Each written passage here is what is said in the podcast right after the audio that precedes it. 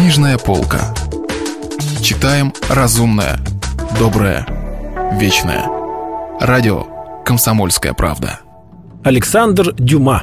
«Три мушкетера». Читает Стас Бабицкий. Продолжение.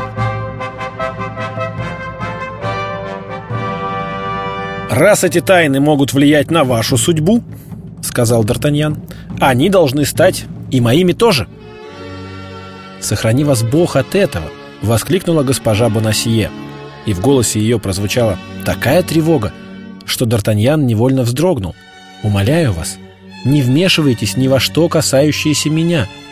Я умоляю вас об этом во имя того чувства, которое вы ко мне питаете, во имя услуги, которую вы мне оказали, и которую я никогда в жизни не забуду. Ах, если бы вы могли читать в моем сердце, открытом перед вами, — сказал Д'Артаньян, — вы увидели бы в нем такое горячее любопытство, что сжалились бы надо мной, и такую любовь, что вы в ту же минуту удовлетворили бы это любопытство. «Вы слишком быстро заговорили о любви», — сказала молодая женщина, покачав головой. «Любовь и проснулась во мне быстро, и впервые, ведь мне нет еще и двадцати лет». Госпожа Бонасье искоса взглянула на Гасконца. «Послушайте, я уже напал на след», — сказал ей Д'Артаньян. «Три месяца назад я чуть не подрался на дуэли с Арамисом. Из-за такого же точно платка, как тот, который вы показали женщине, находившейся у него в гостях. Из-за платка с точно таким же гербом». «Клянусь вам, сударь», — произнесла молодая женщина, «вы ужасно утомляете меня этими расспросами. Но вы, сударыня, вы такая осторожная, если бы у вас при аресте нашли этот платок, вас бы это разве не скомпрометировало? Почему? Разве инициалы не мои? К, Б, Констанция Бонасье или Камила де Буатраси? Молчите, сударь, молчите. Если опасность, которой я подвергаюсь, не может остановить вас, то подумайте об опасностях, угрожающих вам. Мне? Да, вам. За знакомство со мной вы можете заплатить тюрьмой, заплатить жизнью. Тогда я больше не отойду от вас ни на шаг. Сударь, проговорила молодая женщина с мольбой ломая руки. Сударь, я взываю к чести военным, к благородству дворянина. Уйдите. Слышите, бьет полночь. Меня ждут именно в этот час. Сударыня, ответил Д'Артаньян с поклоном, я не смею отказать тому, кто так просит меня. Успокойтесь. Я ухожу. Ах, я знала, что вы честный юноша. Обрадованно воскликнула госпожа Бонасье, протягивая Гасконцу одну руку, а другой берясь за молоток у небольшой двери, проделанной в каменной стене. Д'Артаньян схватил протянутую руку и страстно припал к ней губами. «Лучше бы я никогда не встречал вас!» — воскликнул он с той грубостью, которую женщины нередко предпочитают изысканной любезности, ибо она позволяет заглянуть в глубину мыслей и доказывает, что чувство берет верх над рассудком.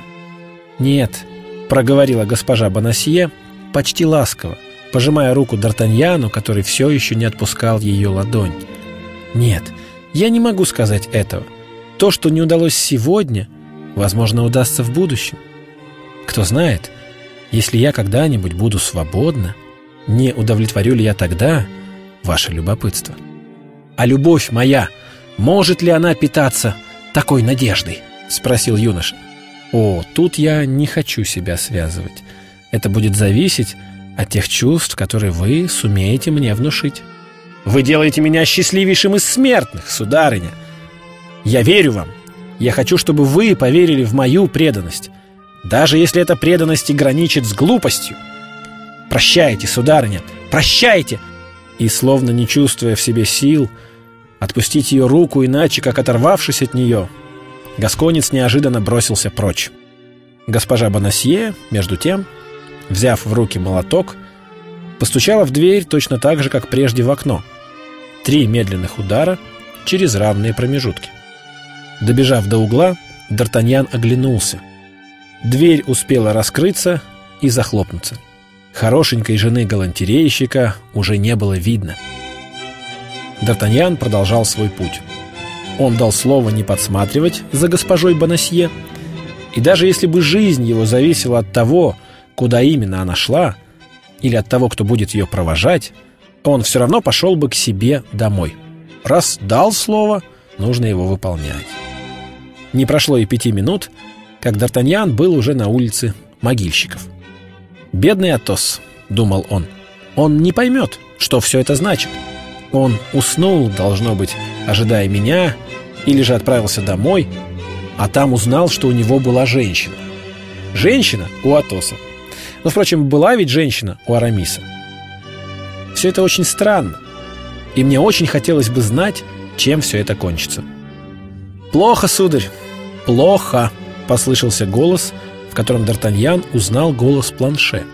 Дело в том, что, разговаривая с самим собой вслух, как это случается с людьми, чем-то сильно озабоченными, он незаметно для себя самого очутился в подъезде своего дома, в глубине которого поднималась лестница, ведущая в его квартиру.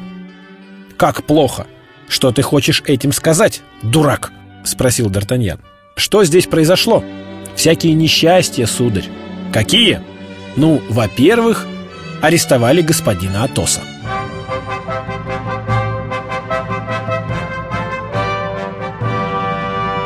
Продолжение романа слушайте завтра. Если вы пропустили главу любимого произведения или хотите послушать книгу целиком, добро пожаловать к нам на сайт kp.ru слэш радио раздел «Книжная полка». Книжная полка.